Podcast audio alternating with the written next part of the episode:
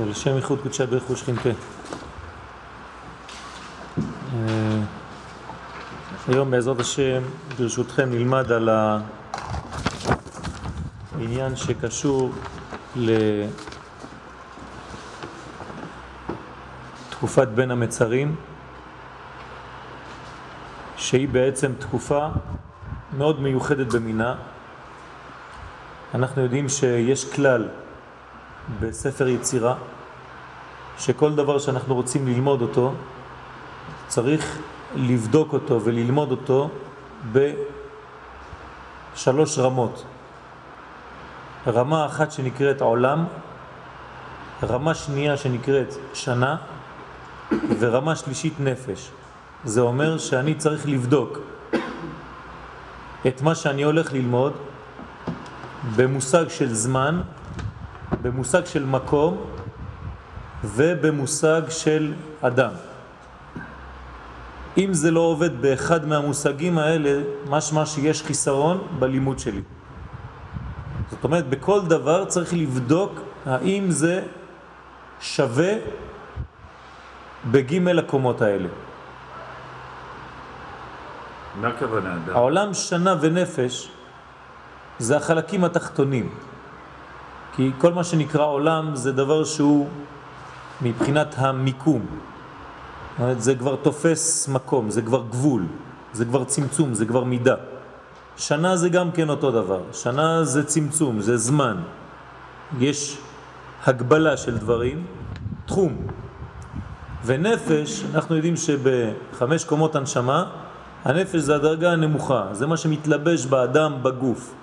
זאת אומרת, אנחנו צריכים לבדוק במילים אחרות את הרוחניות דווקא בדברים שמתחברים לחומר, דווקא בדברים שחוזרים למטה וקשורים לעולם הזה. לא בודקים דבר ומשאירים אותו כדבר ארטילאי, מנותק מן האדמה, מן הארציות, מן הבניין האמיתי של האדם.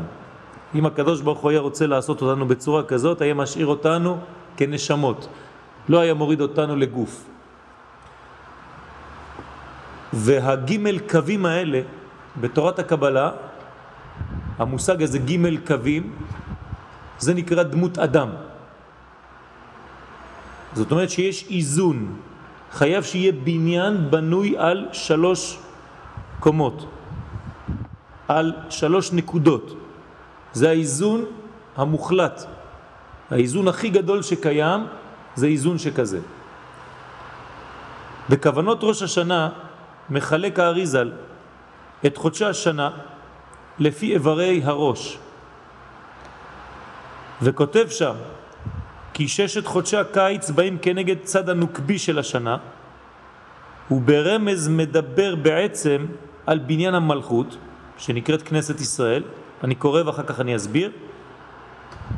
חודש ניסן נגד הגולגולת שלה חודשי אייר, סיוון כנגד שתי האוזניים, תמוז ואב כנגד העיניים ואלול כנגד החותם. ככה אומר לנו האריזל.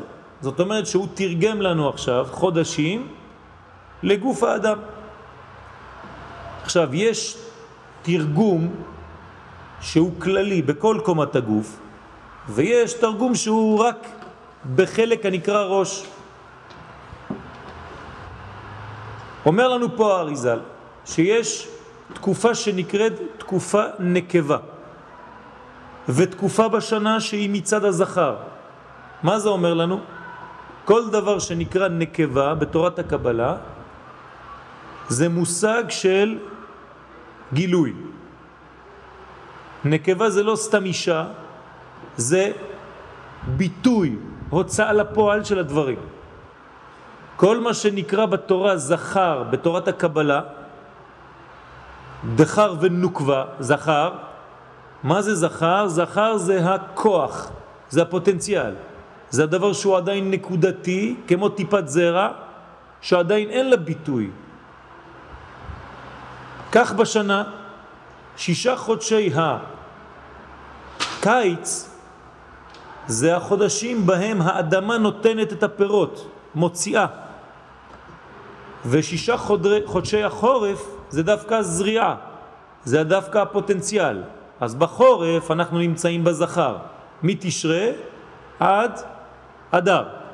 תשרה חשבן כסלב, טבת שבט אדר, חודשים של זכר, אין גילוי עדיין. מתחיל חודש האביב, אז יש פריחה, יוצאים. הכל יוצא ממצרים. גם האדמה נקראת מצרים כשהיא תופסת את הזרע ולא נותנת לו לצאת. ברגע שהזרע בוקע, אז הוא יוצא מהמצרים שלו הפרטי. ולכן יש גם גילוי של כל דבר. ואני שולח אתכם למחלוקת בין רבי אליעזר ורבי יהושע בזמן בריאת העולם. האם בתשרה נברא העולם או בניסן נברא העולם? למה דווקא שני החודשים האלה? כי הם הראשים של הזכר והנקבה. אז המחלוקת, האם העולם נברא בחודש הזכר או בחודש הנקבה, או בתשרה או בניסן. אלו ואלו דברי אלוקים חיים, אלא שבתשרה העולם נברא בכוח, ורק בניסן הוא יצא לפועל. אז אנחנו רואים כאן שיש צד זכר ונקבה. עכשיו התרגום של החודשים הוא בקומת הראש. אבל זה לא היה קפה אלול.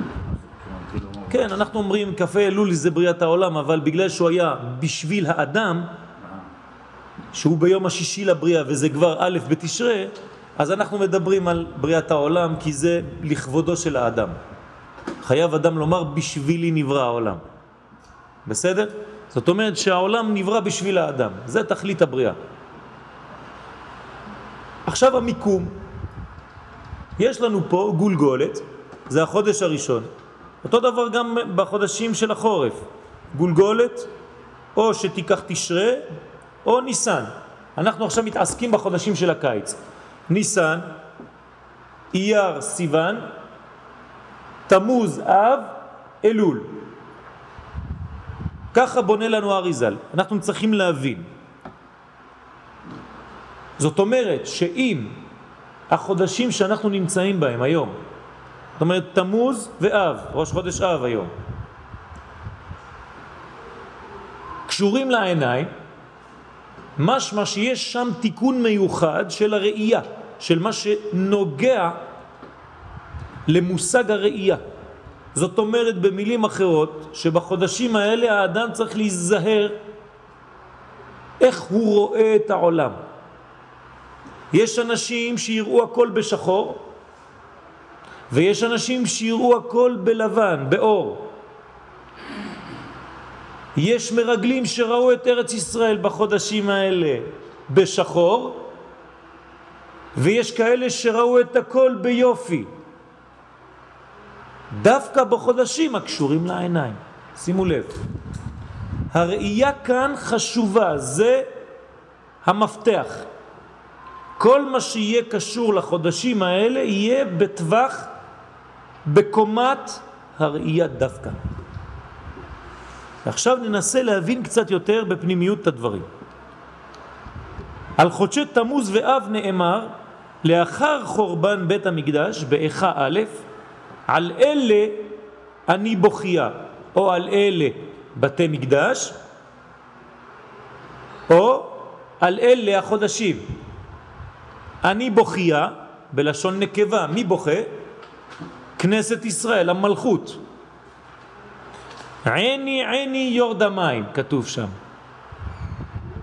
להזכיר לנו שאנחנו מדברים על שני חודשים, כנגד כל עין יש חודש אחד, עיני עיני, עין עין, יורד המים. עיני עיני יורד המים, משמע שבחודשים האלה כתוב באיכה, יורדים זולגות דמעות מן העיניים. ועל זה ניבא בלעם הרשע באומרו, יזל מים מדלייו.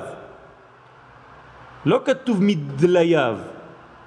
אם היה כתוב מדלייו, זאת אומרת מהדליים שלו. אתה ממלא דלי ומזיל מים. פה כתוב מדלייו, מהדלים שלו. זאת אומרת שעם ישראל רצה לומר בלעם הרשע, יבכו. בחודשים שנקראים דלים. מי הם החודשים הנקראים דלים? יש לנו סוד. האריזל נותן לנו סוד, מביא הבן איש חי, עליהם השלום, שאם תיקח את השם של המלכות, והוא שם עדנות, א', ד', נ', י', ותפתח אותו. הוא ארבע אותיות, נכון? עכשיו תכתבו אותו, א' זה א' ל' פ', ד' זה ד' ל' ת', נ' נ' ו' נ', וי' י' ו' ד'.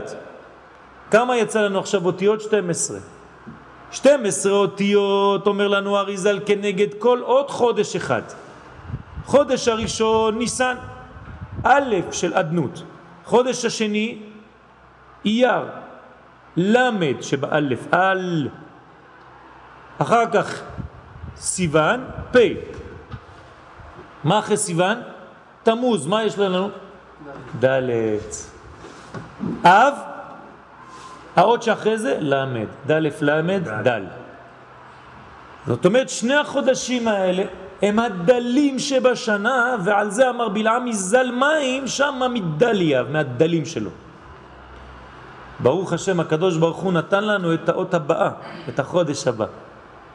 אלול, מה יוצא לנו? איזה אות? תף. נכון? דלת. כן. יוצא לנו דלת, פתוחה לשווים. זה חודש התשובה, מדל הפכנו לדלת. בהוספת התו. זאת אומרת שאנחנו צריכים להבין שיש פה רמז שיש פה משהו שנקרא דל, אבל אני צריך משם לדלות את המים ולהביא אותם לכיוון רוחני מאוד. מהחודשים שנראים דווקא בתחתית המדרגה, לעשות מזה משהו גבוה. איך? בעזרת השם נראה. עיני עיני יוד המים. אבל זה כאמור לאחר החורבן. אז אני שואל פה שאלה בסייעתא דשמיא, ומה כוחם של חודשים אלה לפני החורבן? עכשיו מצאת לי דרשה אחרי החורבן, בטח, ראית כבר תוצאה, אתה עושה לי בניין. מה היה לפני? שהרי סדר קומתם כנגד קומת הראש קיים כבר מזמן הבריאה. ואתה עכשיו לקחת לי את המצב רק אחרי החורבן. אבל לפני החורבן, איך מתבצע העיני עיני יורד המים? עוד לא היה חורבן. וכתב הרב לוריה שליטה, צאצא של האריזל, שחי היום בירושלים, שצריך לעיין בפיוט לך דודי כדי למצוא את התשובה הזאת. מה כתוב? כדי להבין זאת. ואכן, בפיוט מתוארת שמחת החתן דווקא. שימו לב, כמסוס חתן על קלה. אם תשימו לב, בתורה לא מדובר על שמחת הקלה. מעניין מאוד. כשאנחנו מברכים בשבע ברכות, כתוב כסמכך יצירך בגן עדן מקדם, וזה שמחת החתן. ישמח חתני, כמסוס חתן על קלה, זה השמחה של החתן בגלל שיש לו קלה. איפה השמחה של הקלה? למה החתן שמח והקלה לא שמחה? סליחה? זה אחר כך חז"ל. אבל מה שכתוב לנו בפשט, בתורה, אנחנו לא רואים שמחת הקלה. וחוץ מזה ידוע שהלך דודי נכתב על ידי מי? רבי משה אלקבץ, שכתב אותו על זמן הגאולה. אז אני שואל אתכם, גאולה של מי? של כנסת ישראל. למרות שהקדוש ברוך הוא גם כן נגאל במרכאות בגאולה הזאת. אבל הגאולה העיקרית זה אנחנו רוצים לצאת לגאולה, נכון? אז כשניצא לגאולה לא תהיה שמחה? היא הקלה. אז למה אתה לא אומר כמסוס קלה, כשמחת קלה? איפה השמחה של הקלה? וידוע שכל פיוט זה נכתב כרמז על זמן הגאולה. באיכות הקשר שיהיה בין קודשא בריחו לכנסת ישראל בת זוגו באחרית הימים. אך לפי זה מתחזקת השאלה, אם מדובר על זמן הגאולה, הרי שגם הקלה תיגאל ממצב גלותה. ומדוע אם כן לא מוזכרת שמחתה? אמנם, נכון שקיימת שמחת הקלה, כנסת ישראל, אבל יש בה בושה לגלות זאת. מאיפה נובעת הבושה? עוד מעט נבדוק. יש שמחה של הקלה. אומרים לנו חכמנו, כמובן, אפשר להבין את זה, אבל השמחה שלה מתמעטת בזה שהיא בושה. כמו שאמר משה ואהרון, אל אהרון, בויקרא ט', אותו דבר, יחס בין משה לאהרון זה יחס בין חתן לקלה. קרב אל המזבח, אומר לו משה לאהרון, למה? כי היה אהרון בוש ונכלם אחרי חטא העגל. משל לאישה, הביאו חז"ל, שניסית למלך והייתה בושה. אמרה לאחותה, הגיסי דעתך, מלשון גסות, אל תפחדי. ממה את מתביישת? גם לך מגיע שמחה עכשיו. אומר משה לאהרון, אין לך במה להתבייש. זה מה שאמר משה לאהרון, למה אתה בוש? לכך נבחרת. זאת אומרת שאנחנו רואים פה מצב דומה שהכנסת ישראל, הנוקבה, המלכות, מתביישת. מתביישת מהאור שהיא אמורה לקבל ושמגיע לה לקבל, אז אנחנו צריכים לשאול מדוע היא מתביישת. וקודם השאלה, נמשיך, ובגאולת ישראל, לאחר יציאה מאפלה לאור גדול, נגיע לבחינת נישואי חתן וקלה. וכנראה שתהיה לנו בושה מפני המלך. אנחנו נבין מה הבושה. אם כן, לפני החופה ושמחת הקלה, שמחת החתן, סליחה, מה כתוב? לא תבושי ולא תקלמי. זה בשורה שלפני. אם לא תבושי ולא תקלמי, אז אחר כך יסיס עלייך אלוקייך כמסוס חתן על כלה. זאת אומרת שראינו והקדמנו תרופה למכה, אנחנו מזהירים, רבי משה אלקבץ, עליו השלום, מזהיר את כנסת ישראל, רבי שלמה אלקבץ, סליחה, מזהיר את כנסת ישראל ואומר, אם את רוצה להיות בשמחה, אז לא תבושי ולא תקלמי. כי אם את בושה ונכלמת, אז תהיה שמחה רק של החתן, ואם הגעתם למצב כזה של שמחת החתן בלבד, אין שמחה, כי שמחה זה שלמות. אין דבר כזה שמחה כשיש חוסר שלמות. אדם שלא שלם הוא לא שמח. השלמות מבטאת זה הביטוי של השמחה, השמחה זה הביטוי של השלמות. אסור לשמוח, בגלל זה גם היום אסור לשמוח, כתוב בזוהר הקדוש, בגלל שאנחנו עדיין לא בשלמות ואין בית המקדש השלישי בנוי. לכן בכל חתונה אנחנו שוברים כוס כדי למעט את השלמות הזאת, היא לא קיימת. אז להזכיר לך שאתה לא יכול להיות בשמחה שלמה. יש עדיין שבירה, יש עדיין משבר. על אחת כמה וכמה למי שחי בחוץ לארץ. כתוב כמה וכמה סיפורים שם בזוהר על אחד שהיה שמח בבית רוניה שבבבל ובא תנא מארץ ישראל, נתן לו בעיטה. הרביץ לו. אמר לו, למה אתה מרביץ לי? אומר לי, בגלל שאני בשמחה? אומר לו, כן, אסור לך להיות שמח. עוד יותר בחו"ל. היה כי תבואו אליו, והיה לשון שמחה. והיה לשון שמחה. זה העניין של ביאה לארץ. כלומר, השמחה השלמה תהיה רק כשהחתן והכלה, זאת אומרת שניהם ביחד ירגישו אותה, בלי בושה. שלא תתבייש הכלה מלהסתכל בעיני החתן. בסדר. אבל עכשיו לא הבנו עדיין מאיפה הבושה הזאת. וצריך להבין שבושה זאת נובעת לעניות דעתי מכך שכל התעוררות ביחס בין קודשא בריחו וישראל הייתה מצידו של הקדוש ברוך הוא. ולכן כדי שלא ייווצר מצב של לחם ביזיון נעמה דקיסופה בלשון הזוהר צריכה כנסת ישראל לפעול קודם ולעורר אצלו יתברך את הרצון להתחבר אליה ופעולה זו מצד ישראל תמחק את הרגשת הבושה.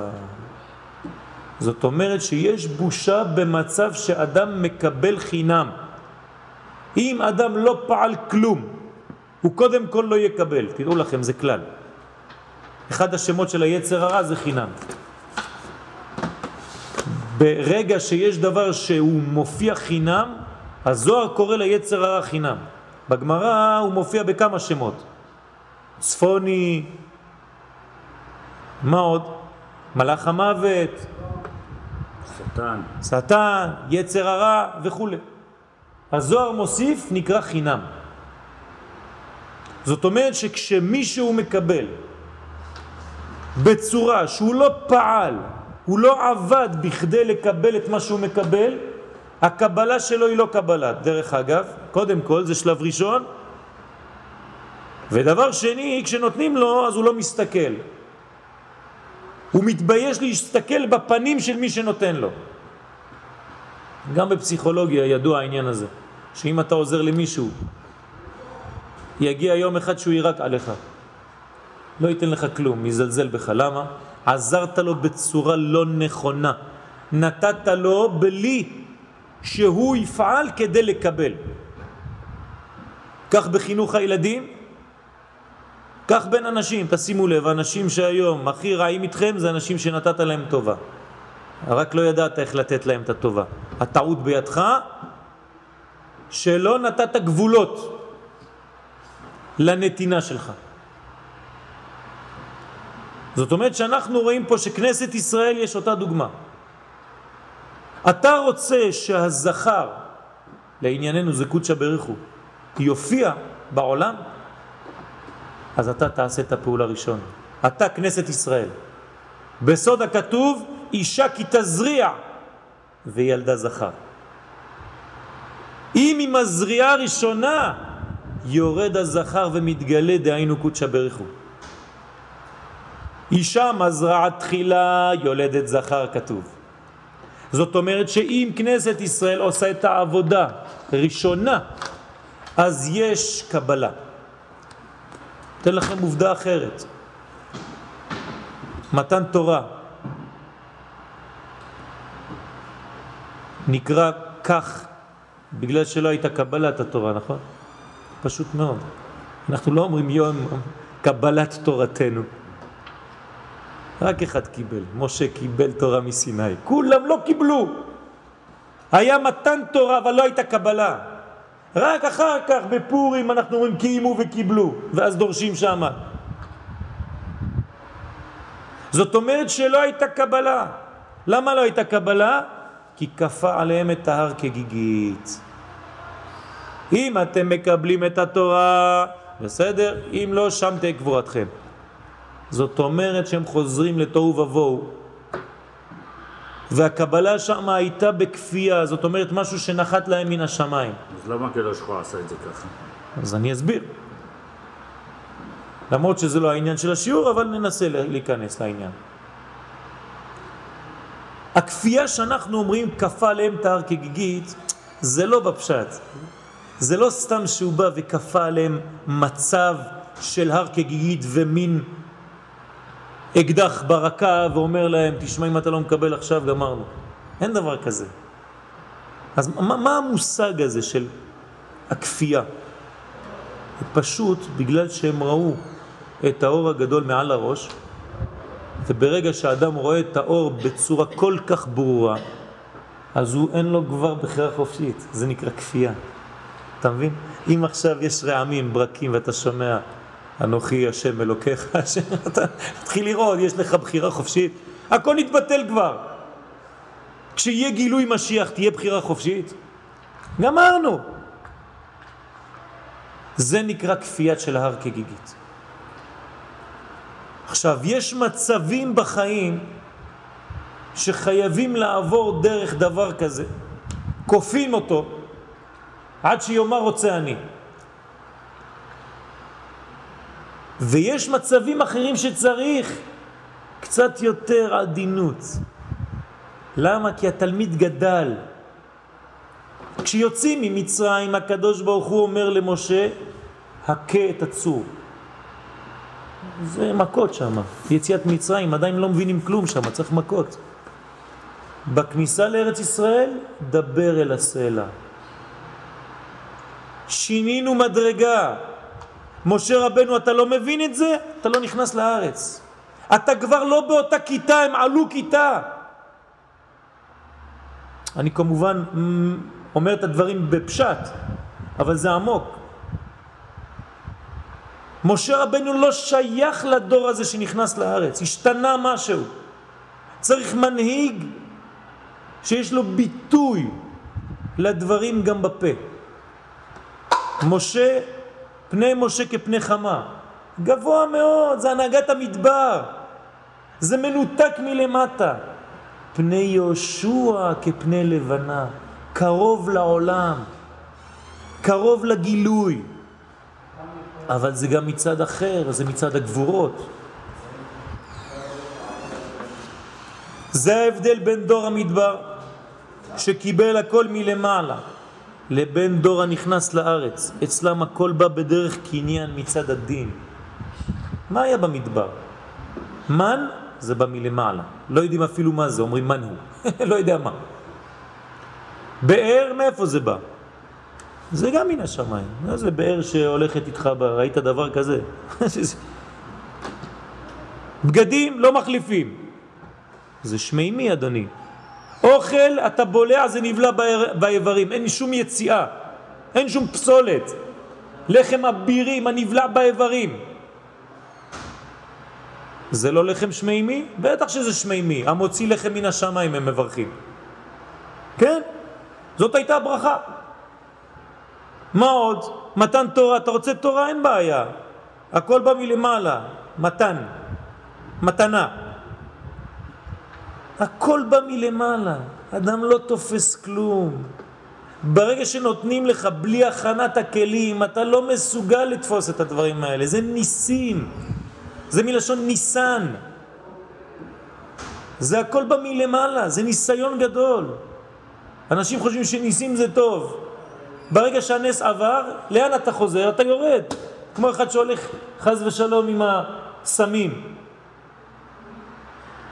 העולה עולה עולה עולה, ברגע שהוא חוזר למציאות האמיתית, אה, צריך לשלם על הנסיעה הזאת. חז ושלום, המחיר יקר. זאת אומרת שאין קניין. בדור המדבר אין קניין אמיתי של הדברים, יש מעבר. בדור של ארץ ישראל הכל נגמר. בדיוק כשאתה נכנס לארץ המן נגמר, אז זה נגמר, הבאר נגמרת, ענני כבוד, שלא הזכרתי מקודם, גם אלה באו מן השמיים, מה זה ענני כבוד? איפה ראינו כדבר הזה? אתה הולך, הכל מרסק לך את כל זה, נחש, עקרב, צמאון וזה, איפה זה? כל זה נגמר, פתאום מידת הדין, מלחמות, חרישה, עבודה, קרקע, מה זה? אני בצרפת, חביבי, הייתי מקבל בשקט, נכון? מן, בגדים, הכל, תורה בשקט בישיבה מול, יש לי אטליז כאשר הילדים בבית ספר יהודי, מדבר, עוברים זה נקרא, תינוקות. בארץ ישראל אתה הופך להיות בן אדם, אתה גדל, אמנם אתה צריך עכשיו כוח. אבל זה כוח שבונה אותך. זה קניין. וראה, ההבדל שכתבנו בין אהרון הכהן ופנחס הכהן, כתבתי את זה בשיעור אחר, זה חלק מהספר. מה ההבדל בין פנחס לאהרון? שמתם לב? יש פה חידוש עצום. אהרון הכהן קיבל את הכהונה שלו מאיפה? מהקדוש ברוך הוא. אמר לו אתה כהן, גמרנו. פנחס הוא הנכד שלו. פנחס בן אלעזר בן אהרון הכהן. תגיד לי, כשאתה נולדת כהן, אתה לא כהן? כהן, נכון? גם פנחס כהן. אבל זה לא אותו כהן. פנחס בן אלעזר בן אהרון הכהן השיב את חמתי מעל בני ישראל בקנאו את קנאתי וכו' וכו'. לכן הנני נותן לו היום כהונה חדשה. הוא הופך להיות כהן בקניין. הוא לא כהן בחסד. שמתם לב? למה? כי ויקח את הרומח בידו, הוא לקח את זה לידיים, הוא בנה את זה, הוא פועל, הוא חייל. אתה קונה את זה. עכשיו, זה בא ממידת הדין. מדין נתנו לו, ככה אמרו חז"ל. שמו לב, זה סוד. מדין נתנו לו, בדין נתנו לו. זאת אומרת, כי הוא קנה את זה, זה שייך לו עכשיו, אמיתי. וזה נקרא בריתי שלום, והוא לא יכול למות, גמרנו, הוא הופך להיות כהן לעולם, אליהו הנביא, פנחס הוא אליהו. למה זה קניין אמיתי? זאת אומרת שהוא קנה דבר שהוא מעל לגבול הזמן, לתחום הזמן והמקום. וזה הכוח, ההבדל הגדול בין מה שאתה מקבל מלמעלה ובין מה שאתה בונה ומקבל מלמטה. זה קיבל כהונתו בחסד וזה בדין. ונחזור. לחודשי תמוז ואב. הוא יודע רק את הדברים המודרניים, כל הישנים הוא לא יודע יותר.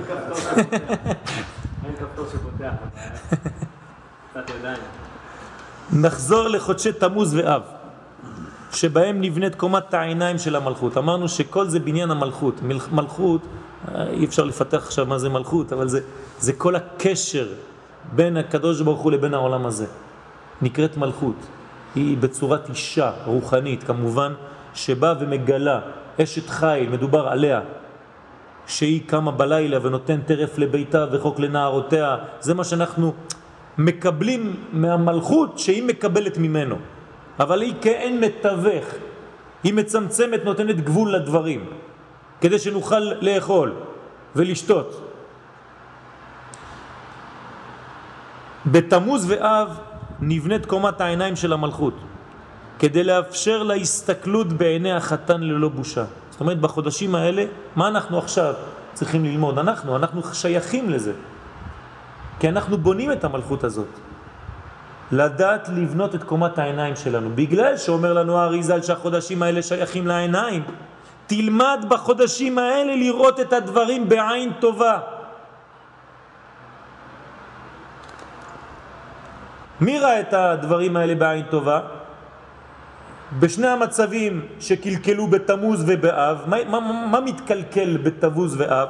בתמוז נתקלקלה קבלת התורה של הלוחות, נכון? ובאב הכניסה לארץ ישראל הייתה אמורה להיות בתשעה באב. עכשיו, הכל היה בקלקול העיניים. אלה המרגלים ראו את ארץ ישראל בעין לא טובה, בעין רעה, ואלה וירא העם כי בושש משה. גם אלה ראו, לא טוב. זאת אומרת שהכל התחיל מראייה לא נכונה של הדברים. אז עכשיו אנחנו צריכים ללמוד, אנחנו התיקון. גם בבריאה אישה ראתה לו כזה. כן. שם זה, זה, זה גם כן, הכל מתחיל, ותרא האישה. וכשאתה לא יודע לראות, אז חז ושלום, אומר שם הזוהר בפרשת פנחס, המם של המוות משוטטת באוויר. והיא מחפשת את הוותרת, הו"ת. זה מם וו"ת זה מוות. זאת אומרת שהמם משוטטת ומחכה. כשהאישה אומרת ותר האישה, ותיקח, ותאכל, זה ו"ת, ו"ת, ו"ת. התחברה המם לו"ת והוריד המוות, חס ושלום. הו"ת בא כנפו. נכון. אבל פנחס מה עושה? הפוך. ויקח את הרומח בידו.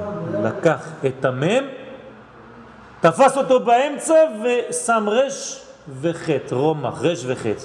רש וחטא 208 גמטריה יצחק. לקח לעצמו את כוחו של יצחק מידת הדין כדי לשלוט על המם של המוות. ולפי הסדר שכתב האריזל, ניסן אייר סיוון הם חודשים בהם נבנית המלכות. גולגולת ושתי עיניים. סליחה, שתי אוזניים. ולכן אז שמעו את הקולות בהר סיני לאחר יציאתם מגלות מצרים. זאת אומרת שאנחנו רואים את החודשים, הם מתאימים. ניסן יצאו ממצרים, זה הגולגולת, זה נקרא גאולת מצרים. מוציאים אותם מהגולגולת שם. זאת אומרת, זה הדבר הראשון, הפוץ' הראשון, חייב שיהיה בגולגולת. לכן מצרים זה שורש לכל הגלויות ושורש לכל הגאולות. זה הגולגולת. אחר כך מה יוצא לנו? אחרי ניסן, אייר סיוון.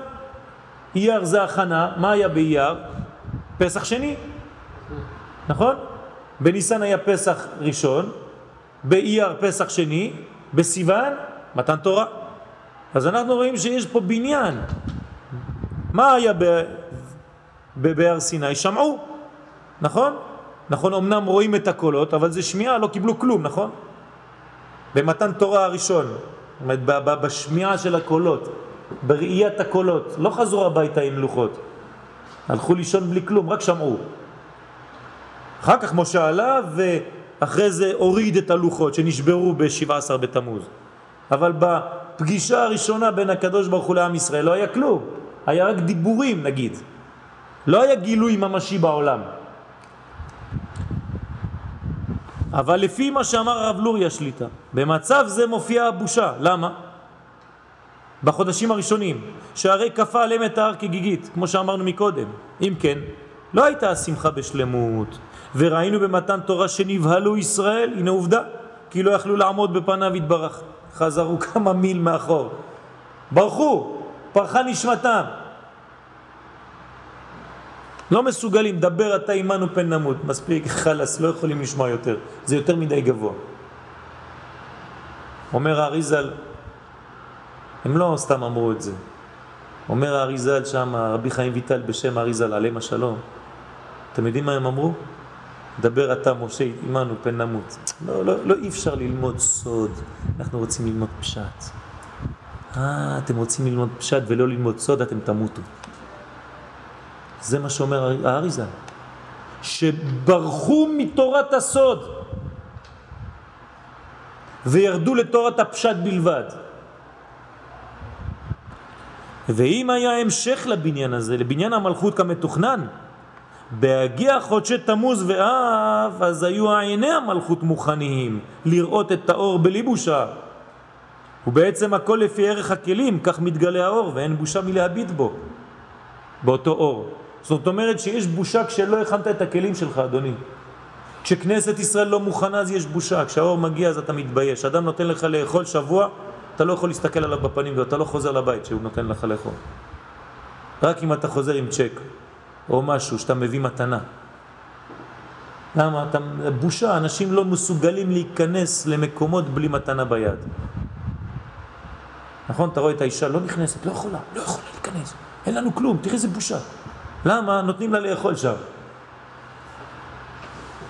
לא יכולה להסתכל בפני הנותן. וכתוב במדרש באלקוט פרשת פנחס, שרצה הקדוש ברוך הוא לתת לישראל שני מועדים בתמוז ואב. תראו איזה חידוש. זאת אומרת שבתמוז היה צריך להיות מתן תורה, האמיתי, כי הרי זה ניתן ב-17 בתמוז, מה לעשות שלא קיבלנו, עשינו חטא העגל, אבל היה ירידה של הלוחות, אדוני.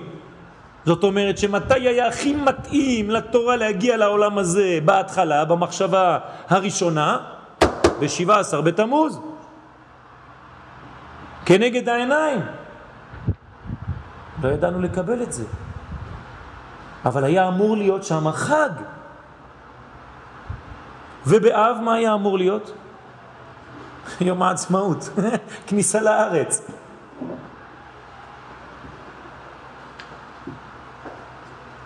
שניהם פספסנו. כדי להשלים את המועדים שהיו בג' חודשים שקדמו להם. היינו צריכים להשלים את הכל. בניסן יר וסיוון, שהיה פסח, פסח שני ומתן תורה, היינו עכשיו צריך להשלים. וחגים אלו שהיו אמורים להיות בתמוז ואב, היו משלימים את הקשר על ידי בחינת ההסתכלות כאמור. ובחר הקדוש ברוך הוא בזמן הזה בכוונה תחילה, היות ושני החודשים האלה מסוגלים לבניין העיניים.